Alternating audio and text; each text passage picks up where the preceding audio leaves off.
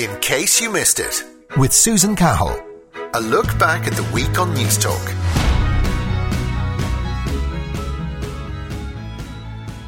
Were you surprised to see so much work going on at private houses uh, during level 5?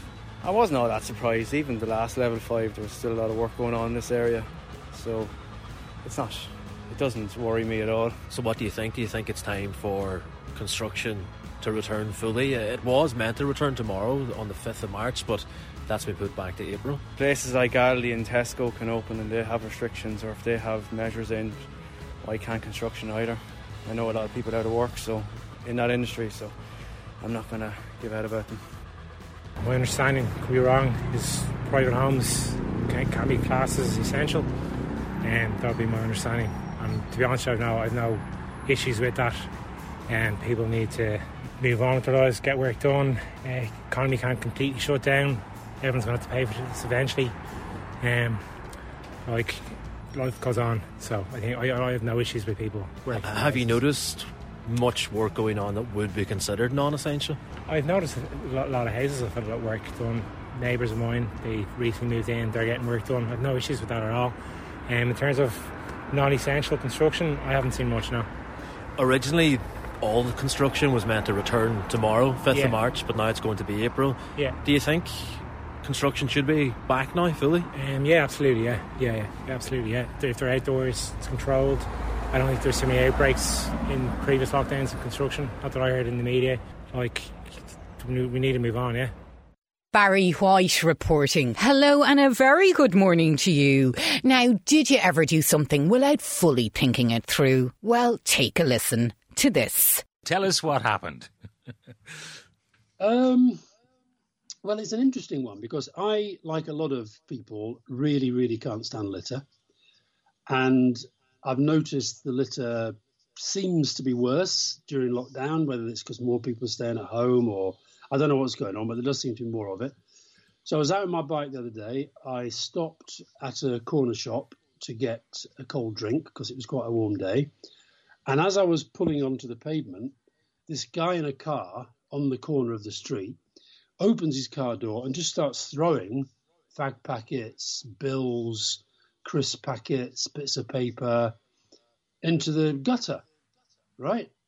So I mm-hmm. said, with, you know, I won't use the full version of what I say, but I said, you know, who's going to clear that up? And he said, what's he got to do with you? And I said, well, I live around here and I don't want to live in a pigsty. And he said, well, I live around here as well and I'll do what I want. And so it, we sort of went backwards and forwards. He got out of the car, we had a little bit of a to and a fro, and then I realised it was going nowhere. So I said, "Well, listen, you know, you, people like you disgust me." Da, da, da, da. I went into the shop. I bought what I was buying. I came out and I had a bit of a rush of blood to the head, and I opened his door and I threw all his litter back into the car. Uh, and Um, which I Before we proceed, "It's- Alastair, if we can, can you give us a sense of you know what he looked like? Was he an intimidating presence? Was he a big guy? Was he a fit guy? Was he a dangerous looking guy, or was he just an idiot? Uh, he was. He was. Listen, the, the the thing that really got me is he kept saying to me, "Listen, you're an old man, and I could do you a lot of damage." he was young. He was about my height, and I'm six foot three. Uh, he was. He wasn't massive. He wasn't like one of those guys you see in the gym all kind of bolt up. But he was. Yeah, he was lean. He was fit. Um, and he did keep saying, "Listen, if I laid one blow on you, I could knock you out right now." That was his kind of basic attitude. And then when I, after I'd thrown the litter in the car, he then came out and had a real go and sort of pushed pushed me against. He sort of, he either pushed me or he punched me on the back for some reason. he also kicked my bike, which really pissed me off. Um, anyway, at that point, the guy in the shop came running out and sort of split us up and got the guy back into the car. But you know, when I got home and told Fiona and and uh, and, the, and the family, they were like, "Hmm."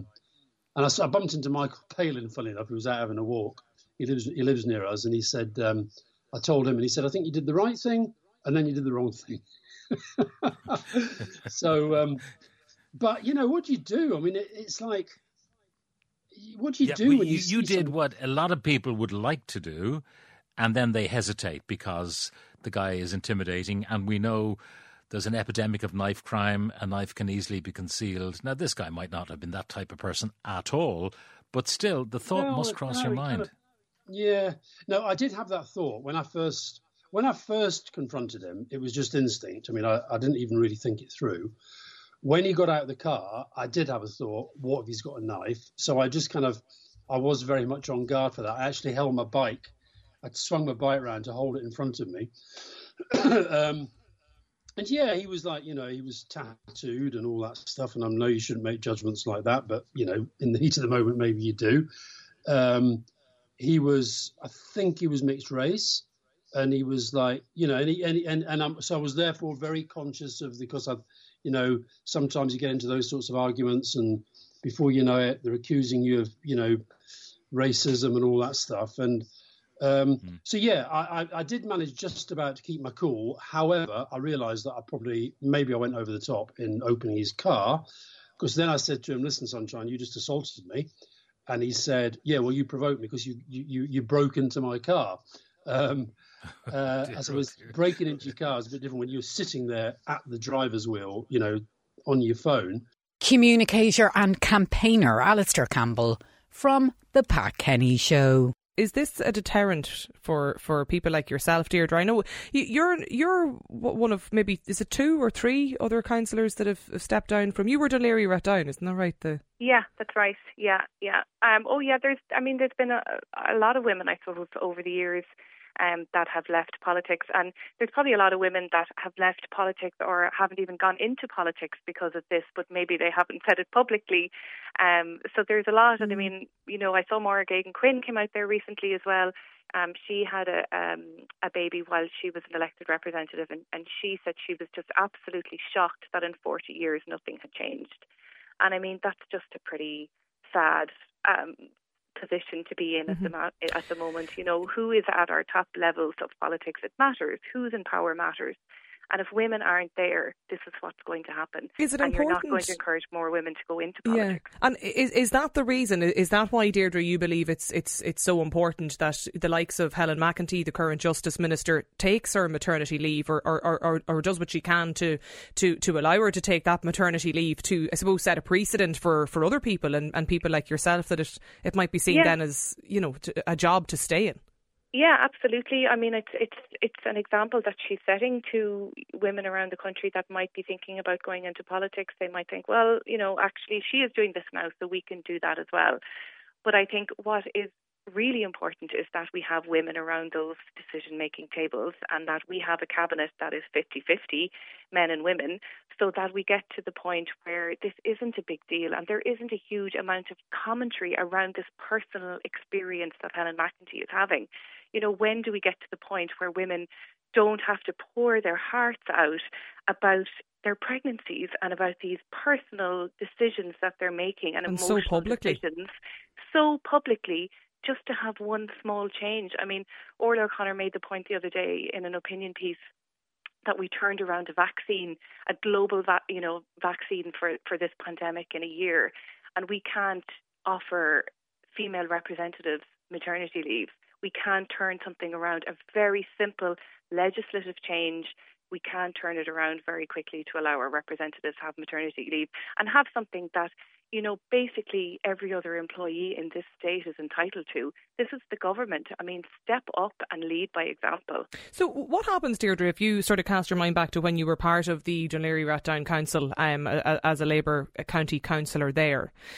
So, if you, um, when you had, had your baby during your, your tenure as a county councillor, Yeah. that just means you're, you're, I suppose, out of the loop, if you like, for council meetings and events and whatever votes for that period. Yeah, yeah. Well, well, well. I still went in. I took on my first baby. I took the the first month off, and then I went back in for council meetings. Um, because if you know you have to be there, you're you're not entitled to anybody for anybody to take over, and you have to be present in the chamber. Well, you had to be present in the chamber when there was um Votes no and- no COVID in the country. Yeah. Um, so you had to be present there for votes um, and that kind of thing. Um, so I was there. I suppose my baby was about a month old, and he was coming into council meetings with me. And I was doing, you know, I was still going out canvassing, and I was I campaigned a lot on the repeal the eighth um, referendum with my baby and that kind of thing. And you know, things I was happy to do. I think on my first child, but you know, it wasn't easy either. I found it uh, very demanding. Um, very demanding physically, very demanding mentally. So on my second child, I think I did have to make that very difficult decision. Can I continue on with, you know, my general mm. election campaign or um, do I need to make the decision now and, and not do it? Like I will say, I, I, I did have fantastic support from um, my colleagues, my Labour colleagues on the council, who are, were all absolutely very willing to help with um, any work or anything that I would have needed support with. But at the end of the day, I wasn't entitled to it. Um, I wasn't entitled to any leave um, unless it was sick leave.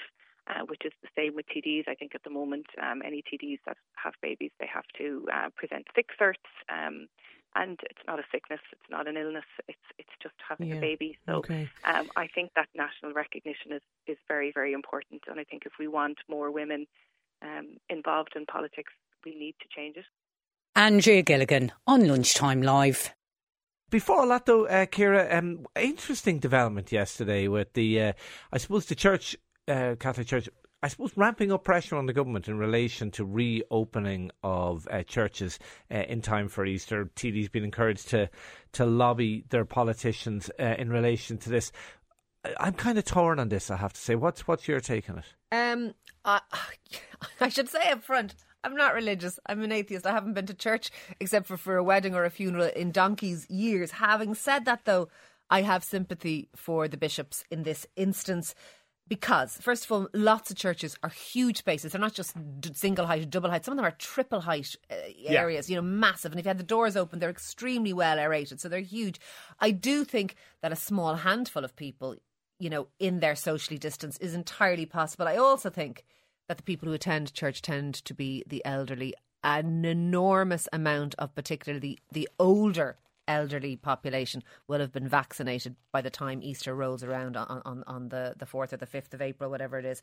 And I think that cohort in particular, they've been advised to cocoon. They've lost friends. They have had maybe, you know, a, a, a, spouse in a nursing home. Yeah. They've they've had grief and they've had no ability to grief, to mourn, any of that stuff.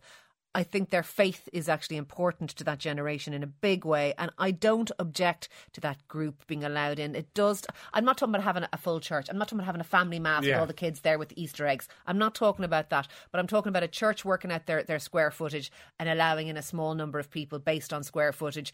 Maybe people who've lost somebody, that kind of thing. Easter is the biggest celebration I mean, I, of the Catholic Church. We, we've those of us who were raised Catholics might remember, yeah. and I think maybe it's fair enough. And look, I'm not going to pretend I, I strongly disagree with that because I don't, and I totally accept where you're coming from. We spoke about this a couple of weeks ago on the show, and there was a text that I was very persuaded by because uh, lots of people, lots of people were texting ridiculous stuff like, "Oh, look what happened at Christmas when we opened up the churches," as if it was the churches that caused the mm-hmm. the soaring numbers in, in COVID. But one person texted in and said, I'm kind of worried about this because my parents are deeply religious and they will feel under pressure to go back to mass. And I would prefer if we just held off for another month or so. And I was kind of that sounds like a good approach to me. And I'm I kind of think it might be a little premature, a little early. It, they are enclosed uh, spaces. No matter how well spaced out, you are there for 45 minutes to an hour. Particularly at Easter, you're going to be there for an hour. I'm I'm just I'm not convinced by it. That's all I'll say. But the only thing is, is, is it is a month's time. It's it's it's the fourth or fifth of of April, and this is only the 10th of March. And the cases were 300 last night. So the chances are, will the cases be 100, 200? That cohort, that older population, they will be mostly vaccinated. Let only vaccinated people in if you want to watch the social distancing, watch the numbers. But people have lost. I, I still think we never look. There's lots of people speaking know, up I on agree. behalf of COVID. All the public health people yeah, are yeah, out on it. What about the people who don't have COVID but have, have other issues, have lost uh, and, and their totally. community and their faith no, and all those things. I, I, all, all that absolutely accepted. I think it's but, manageable. But is there? Are you putting pressure on people to go back to mass? Will they feel obliged when? I, I just I think I'm their not families could step in and say, "You don't have to, ma'am. You don't have to, dad." But the option is there for some people. Maybe. Okay. Shane and Ciara on Newstalk Breakfast. While the majority of local councillors are in favour of the motion, some have reservations. Have a listen here to Michael Guilfoyle, a former independent councillor and a former mayor of Ennis. I totally wouldn't support city status. That uh, first of all, we, we, we don't have the population anyhow. But apart from that, if you were fortunate to get city status, that everything price wise would go through the roof. The cost of living would be quite expensive. The cost of purchasing houses. And then with that, you also have the difficulty the bigger you are, the bigger the problems. Could you ever see it being a city? Uh, do you pride yourself as living in a town? I, I love the town of Ennis. Even the fact that I'm speaking to you, uh, I, I'm speaking as, as a born and reared person in the town, and I don't want no one to destroy my town. I have grandchildren. I'd rather leave them something that they'd be also as proud as I am of the town, but not to destroy it. Have you been talking to many people about it? What do people think of it? No, do they think pe- it's a good idea? No, people people don't want it. You see, no one wants a Dublin and, and, and no one wants a Cork, and no one, even though Galway is booming, you know, it's quite near. The municipal district councils, you would have 50% out of the town, and so you could have councils from uh, North Clare voting for city status, and it wouldn't mean nothing to them. I know it'll probably never happen, Shifra. Before I'm, I'll be well truly dead and gone before it'll happen. But at the same time, I don't think we should be going down that road. Even I, I was speaking to my son there in Scotland, and he was saying, "Ah, oh, he said, look at the benefits of it, but they're not looking at that there could be the gangs, or there could be the drug scene, or could be the nightclubs. You know, they're, they're keeping everyone awake at night." The streets of Ennis have been pedestrianised since last May to help with social distancing. Business owners within the town, however, have held protests seeking the end of the measures due to the negative impact it has had. I caught up with a few of them to hear what they thought of Ennis becoming a city. Yeah, so it's Noel Tierney from Tierney's Cycle Shop in 17 Abbott Street in Ennis here. We don't need any city. We just we need Ennis to be Ennis left actually as it was. My own grievance at the moment is actually pedestrianise the street, which is actually we don't need to uh, complicate issues. It's our town, and we want it also going to be our town. You were just talking about the campaign as well to, to stop the pedestrianisation of the streets in Ennis. Yeah. This has been going on for a few months now, where the main street has been pedestrianised. Yes, yes. Uh, see, Ennis uh, is a narrow street, really. It's just some towns can't take pedestrianisation. You can't just block bottom of one street willy nilly and expect actually uh, traffic to go into a car park. Is the council, Clare County Council, ticking boxes. For people who mightn't know, why was the street pedestrianised in the first well, place? See, they're using, and the big thing is they're using the God, they're using the COVID card. COVID is very serious, and it's a worrying uh, uh, phenomenon at the moment. So I'm in business for 40 years, and they've been trying to criticise the streets for a long, long time. They have actually really uh, barriered up the town, and I know things are quiet but they don't need to be that quiet. It's just actually at six o'clock uh, the barriers open. From eleven to eleven to eleven to six o'clock they're closed. Uh, magic one then they open it at, at six o'clock, and COVID doesn't stop at six o'clock. So this is just a contradiction. They just don't talk to the general public. Ninety percent of of traders in this disagree with this. Ninety percent they just won't talk to us. So when you have this frustration over this for the last nearly year now. Yes, yes what must it be like when you hear the news of you know that a city status is being considered? Yes, it's another uh, another distraction. We don't need city status. We have a lovely, lovely town. We're just not a city, and we'll never be a city. We don't need to be a city. We just need industry, and it is going well at the moment. You you will have, a, have an outpost out here, which is great. Delighted, but we don't need we don't need city status. Forget about city status. Concentrate on the greenways. She from McQueen reporting for the Pat Kenny Show. And how worried are you then, Sharon, when, when you look into the future and, and you hear people talk about about early intervention, as you mentioned it, and that it needs to be early for it to be really effective, and the longer you wait for it, the bigger the impact on on on any child's development. In your case, on your daughter's development. I I'd be terrified for for any parent who's going into this now because the system was bad before it was very bad before. Like we have family who've navigated the system before, and they've all, you know, we've heard their stories, and we've been like, oh God, that's awful. And like, what's happening now? I understand why they're doing it. They want to make it better. They are trying to make it better, but there's no continuation whatsoever. They're like, okay, well, look, we'll just let things drop off a cliff face, and anyone who's stuck in this two year period, well, feck 'em. You know what I mean? Mm. That seems to be what the what the there was no plan for what was going to happen in this middle period for all the children who needed intervention in this middle period. Like I'm really hoping that the new system works. Like Yeah. I I would I would love to be an optimist. I really would. But you know, I mean, the last time we for our one appointment, we I rang them afterwards and they said, look, you know, they don't hold out much hope either. Nobody in the sector is holding out much hope for this. From what I my understanding of it is, the very few people that mm. we have seen, they don't seem to think that it's going to it's going to be quite, you know. Yeah.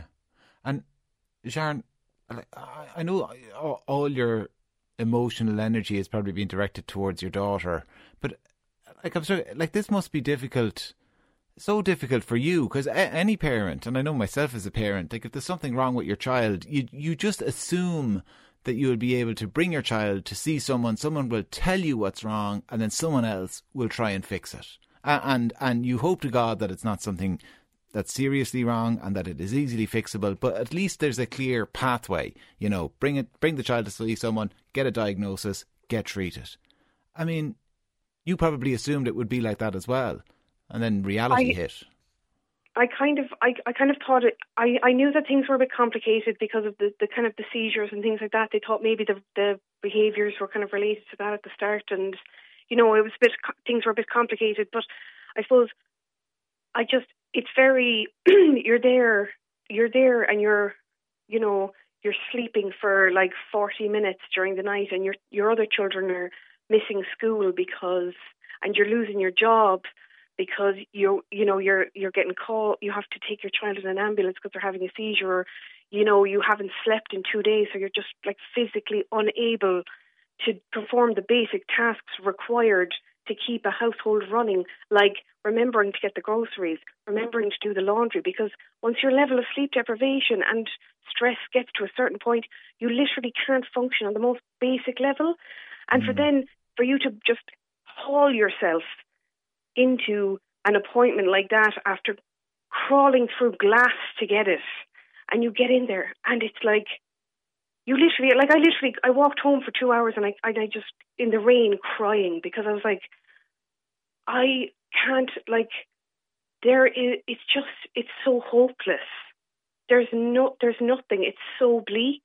And I had I suppose I'm a very I can I you know I'm a very positive person. I can find the good and I can you know and there's plenty of good in the situation even though it's very hard.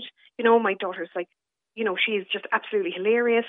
She she'd keep you in absolute hysterics when she's not you know keeping you up all night and you know all these kind of things like she's mm. she's an absolute light in her life but at the same time watching her struggle and not being able to help her is the most excruciating experience that I have ever and I wouldn't wish it on my worst enemy because I just you just literally like you're knocking on doors left, right and centre and they're just being closed in your face and you're like, Am I actually crazy? Like am I actually did I imagine am I just am I am I imagining this whole situation? Like I'm obviously not because the public health nurse, the GP, the neurologist team, the hospitals, I mean they're all involved. I mean but I, I must be because why is nobody helping us while we're screaming out for it? In case you missed it, with Susan Cahill, a look back at the week on Newstalk. So the, the, the, the modern dummy then, uh, what we you know what we did that kind of thing with the latex tip or rubber tip. When when did that first appear? Yeah, it's it's interesting. This happens in the very early part of the 20th century, and there's a big change here because you go from having these rags which are filled with honey or sugar. In fact, they were called sugar tits. Yeah. Uh, which is an unfortunate name. I know what that's like. Happened to me a lot. sugar tits or sugar teats or sugar rags to a dummy which had no food in it at all. And what happens is that a pharmacist from New Jersey by the name of Christian Meinecke, um, probably German, he are of German extraction, he applied for a patent, Sean, for a device called um, a baby baby comforter, as I said at the top of the item. It was a disc shaped shield, and the nipple was made out of sulfuric rubber, so it would have smelled absolutely foul, um, as you can imagine. Mm. And uh, the shield would have been made with bone or ivory. So it would have been considerably heavier than the ones of today. And um, it was often painted white um, using lead paint. So it was probably poisonous too. So not ideal. right. Yes. Not ideal at all. But that wasn't the only reason why these devices were controversial. They're still controversial to this day. I mean, I remember when we bought our first dummy, I remember Ingrid saying, "Oh, make sure it's orthodontic. It has to be an orthodontic one because people, you know, mm, they freak yeah. out about is it going to harm the the baby's um, gums or teeth or future teeth or whatever." So uh, this medical hysteria is as old as the the beginning of the 20th century. uh, or even before the late 19th century, there was a, a German pediatrician in 1879. He he uh, his name was Dr. Lindner, and he declared that infantile thumb sucking was the cause of chronic masturbation in later life. Mm-hmm. Now, there were a lot of pediatricians who were saying this. Sorry, your face. no, I used to suck my thumb. That's all I'm saying. Your face is like, where are you going with this? But there was a whole narrative in the press and indeed in the uh, pediatric community that if you allowed your child to use a dummy, then they would become masturbators. Now, the idea at that time was that there was a whole religiosity about masturbation that it was that you know God wouldn't be pleased if you mm. were at that kind of thing. Mm. Bit of a time gap though between you know huge gap. Yes, yes you'd hope. Yeah, almost two thousand years. But um, the other thing was that people worried that uh, dummy sucking would lead to an uh, your child becoming a smoker in later life. The hmm. idea hmm. was that there was a clear transition between sucking on a dummy and sucking on a cigarette. Right. Okay. Okay. Kind of a logic there. There is there a bit of a logic there, more yeah. than the last one. Right. Okay. And is it because I mean this? I'm sure people will be texting in about this because there is that when they get you know it's probably early days for you yet, but uh, when they hit like three or four or five even, uh, and then you know the, uh, uh, the, the the transitions with the teeth are coming. That's when people worry about uh, dodie sucking will. Uh, will start to kind of have an influence on, on, the shape of their teeth. Is there any evidence on that one way or the other that you found? Yeah, I, I'm not sure, and I wouldn't want to comment on that because I'm sure there is some medical advice associated with that question. What I would say is, from our perspective, you know, it's hilarious when you are about to have a baby, you kind of have conversations with your friends and you say, you know, are you going to use a dummy or not, as if it's some sort of choice. I guarantee you, like someone said to me the other day, they're about to have a child. They said, we're not going to be using dummy. And I said, give that a, f- a few weeks or a few months and, and, and come back to me because it's not something that you necessarily choose. The baby will probably choose it for you. Mm. But for us, we will use a dummy only in the cot or in the buggy and she's not allowed to have the dummy anywhere else. And she never asks for it anywhere else because we've set clear boundaries. Now that's good parenting. That's good parenting, yeah. Simon Tierney there on Stuff That Changed the World from Moncrieff.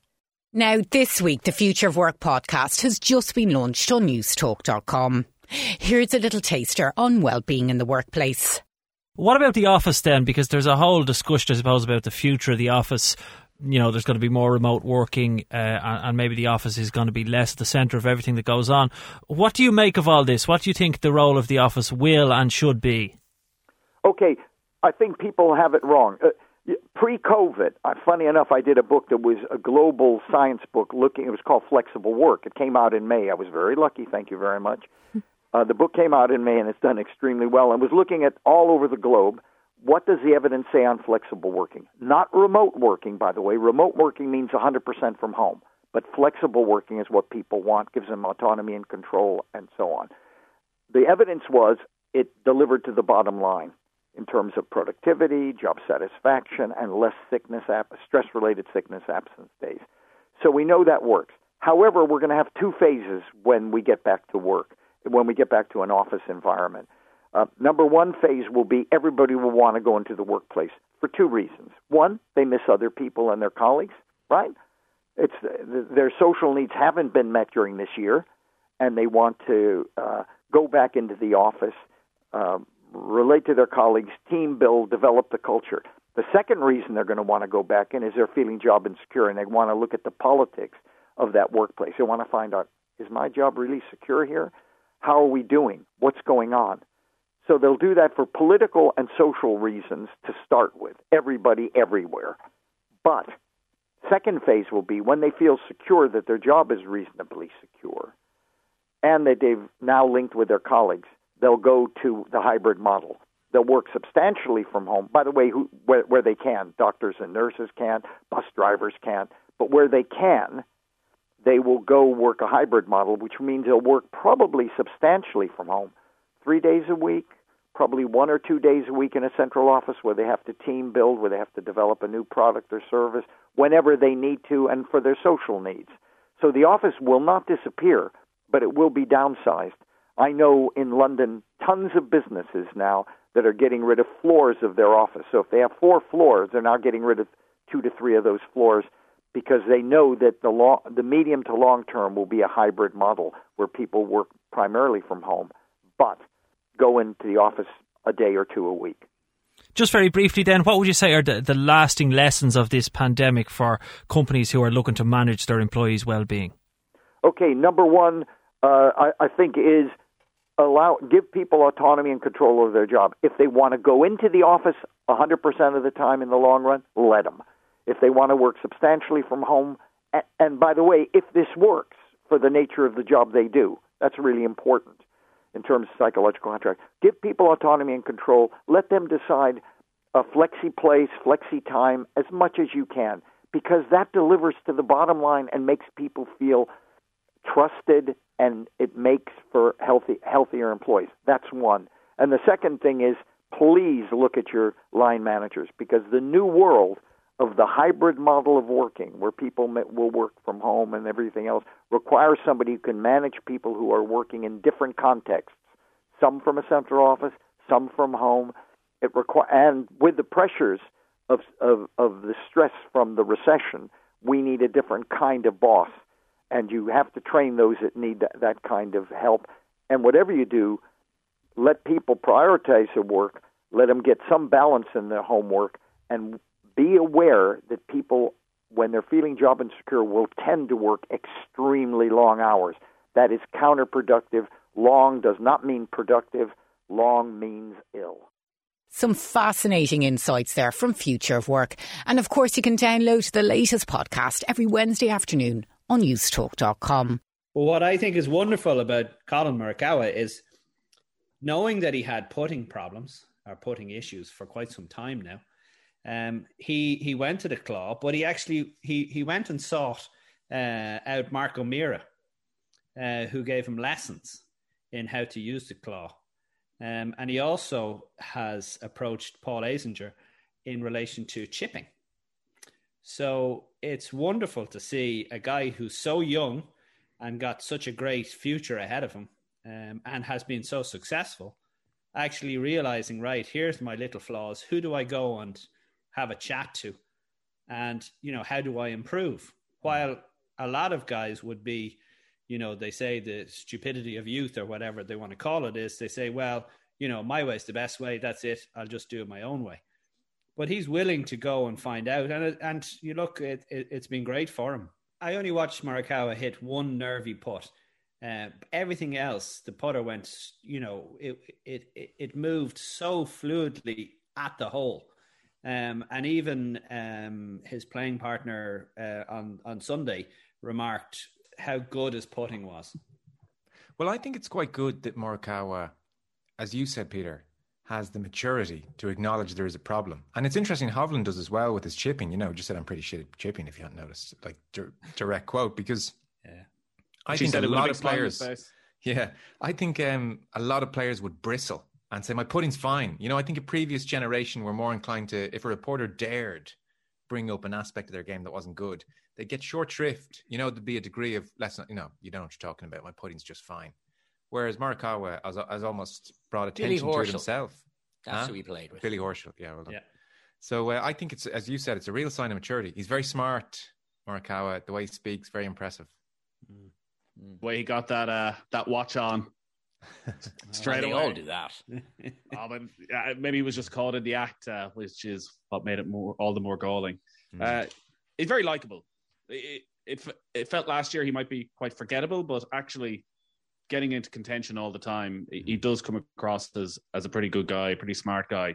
It was interesting looking at some of the stats afterwards about himself and Tony Finau and how similar their performances have been over the last sort of year, 18 months, but the difference in how many times they've actually won the tournaments. And Finau has played 159 rounds. Morikawa has played 152. Finau on average 1.55 strokes better than the fields. Morikawa 1.47 strokes better than the fields. But Morikawa has four wins. And Tony Finau, it turns out, doesn't have any. Hmm. Yeah. So is there is is that that good fortune of doing it at the right tournament at the right time, or is that he has that cutting edge that maybe Finau is lacking? I think he has cutting edge. I think he's a killer. Joe Molloy, Fionn Davenport, Peter Lorry, and Nathan Murphy from Golf Weekly on Off the Ball. In case you missed it, with Susan Cahill, a look back at the week on Newstalk. On Monday, Henry McKean joined an Irish Defence Forces training exercise as they prepare to deploy for the Golan Heights. My name is Corporal David McCormick, part of the 63rd Infantry Group UNDOF. And I'm Corporal Kenny McCormick, uh, part of the 63rd Infantry Group as well. Grandfather, uncles, and father before us was in it as well, yeah. Look, it's been tough. Um, we've been away from family a lot more, uh, a lot more control measures there um, with the pandemic and stuff like that. But it, it is great to have my brother here with me. Family connection is always good. And, and do you get on? Do you ever like argue? Do you ever fight?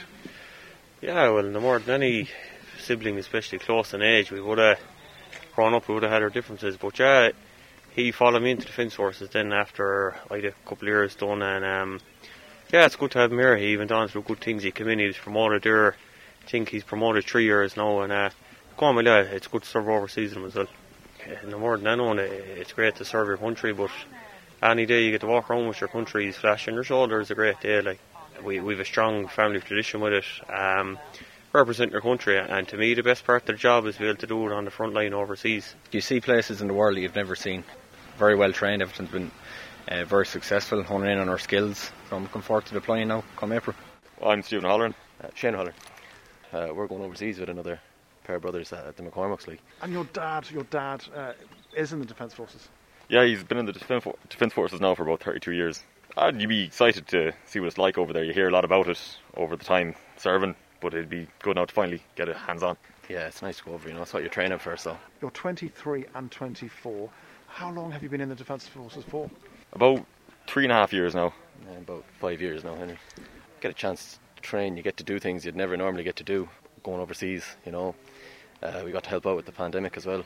At the testing centres, you know, directing traffic or people who were qualified enough were able to actually swab. Uh, well, I did a lot of driving and delivering testing kits and PPE to nursing homes and hospitals that needed it around the country. Good to be a part of it. And I know you can't comment on this, but a salary increase would be nice. Ah, I wouldn't say no. Yeah, no comment.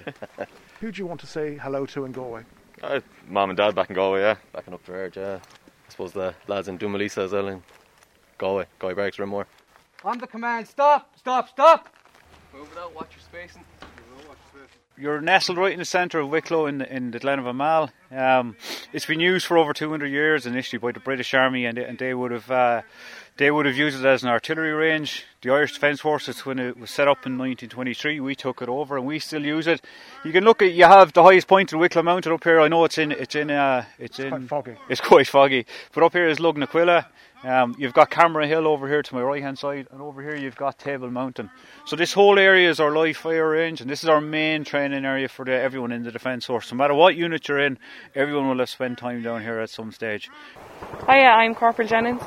My first name is Catherine. Uh, I'm from Galway, based in the 1st Battalion in Galway, and I'm deploying the, with the 63rd Infantry Group to UNDOF in Syria. I think it's something like six percent overall of the of the defence forces is female. Um, I was just attracted to a couple of different components of the job and liked the look of it, so I joined. I'd like to say hello to my friend Jessica and uh, my sisters. I'm looking forward to it. Um, I'm not overly nervous about it. Um, I'm looking forward to going. Can't wait to get on the plane. Tell me about that, that gun you're holding. Um, it's the Steyr rifle. It's a 5.56 caliber rifle that's used by uh, the Defence Forces in a section of privates. And this is your main primary weapon. Most of the section will carry a rifleman. Really, it's an extension of your right hand, um, and it's your main weapon as a soldier. You're going to stop all fire movements, apply your safety catches, and await instructions from the safety staff. My name is Sergeant Brian McGahern. Um, I'm the range conducting officer here in the Glen of Imaal uh, for the, the shooting part phase live fire uh, tactical training exercise, uh, dealing specifically with the MOWAG. So uh, the MOWAG is a, it's not a tank, it's a, a, military vehicle. What is it? So the definition we have for it is an AFV, it's an armoured fighting vehicle. I haven't seen that amount of ammunition since perhaps Rambo. There's a lot there. Yeah, uh, unlike Rambo, uh, we do change ammunition boxes. My name is Lieutenant Dave Franklin. And we're all wearing PPE here today. We're wearing flak jackets. I have a flak jacket on at the moment, and um, helmets. So there's gunfire just there. Yeah, what you can hear there is uh, our AFVs conducting their pre deployment confirmation training.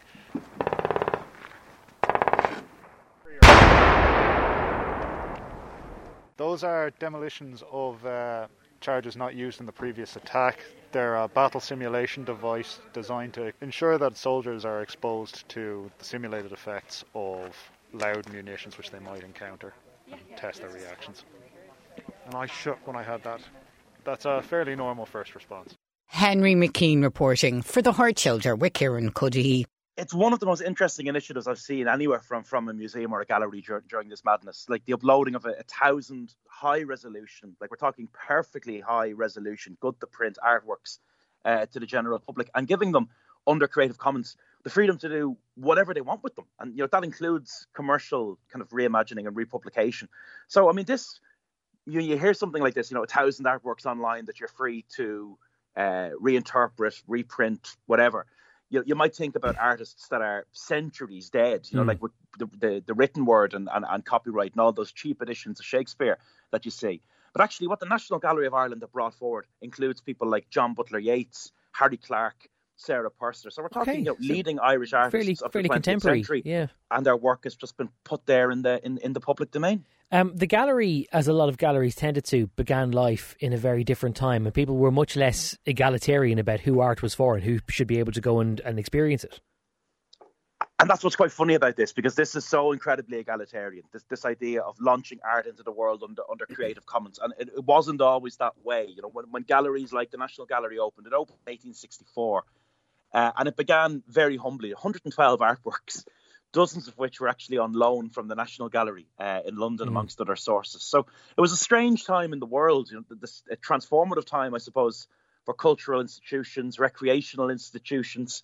Uh, and people finally had you know, that hard-won victory. You know, things like the weekend, time off work, but the national, the idea of a national museum and national gallery uh, was kind of controversial among, especially the upper echelons of, of society who've been quite happy just hoarding this stuff in their houses. Mm. And and one contemporary in Britain had a, a, a, shocking line. She said that the loiters and loungers and the vulgar starers were the kind of people who'd be going to national galleries and national museums. The vulgar starers, whatever a vulgar stare that's, that's sort, of, sort of how you feel when you go into a, a high end part of a foreign city and you decide that you go and want to walk into like the Louis Vuitton store or the Dior store or something. You just feel like a, a vulgar starer. Like I'm not going in there to buy any luggage. I'm just going in for a gawk, you know. What's the cheapest thing in the Gucci shop?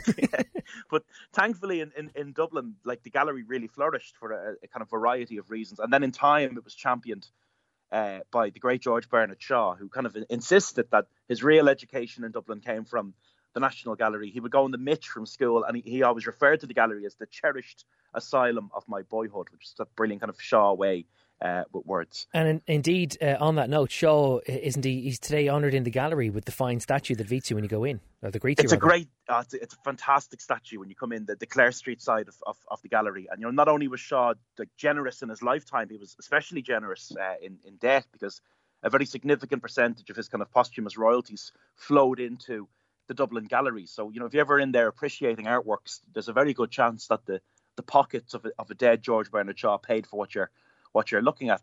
And to be honest, it was probably the only real connection that, that Shaw maintained with the city of his birth because he spent a lot longer living outside Dublin uh, than in it. But he had a great line. He said, You use a glass mirror to see your face, you use works of art to see your soul. And everyone, Shaw believed, rightly, should be allowed in to see them. There shouldn't be a barrier, you know, to getting into a gallery uh, or, a, or a museum. Terrific stuff there from author and historian Donald Fallon from On the Record with Gavin Reilly.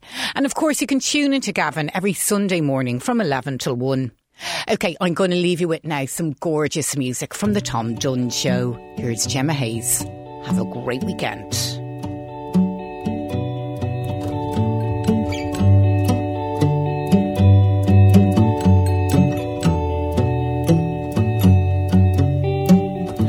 Ride with me, boy, on my Palomino, racing through gray skies, looking for the L. Leave your father, mother, sister to the TV shows. They try to fix you, but sorrow's in the marrow. Ride with me, boy, on my Palomino. Racing through gray skies, looking for the yellow.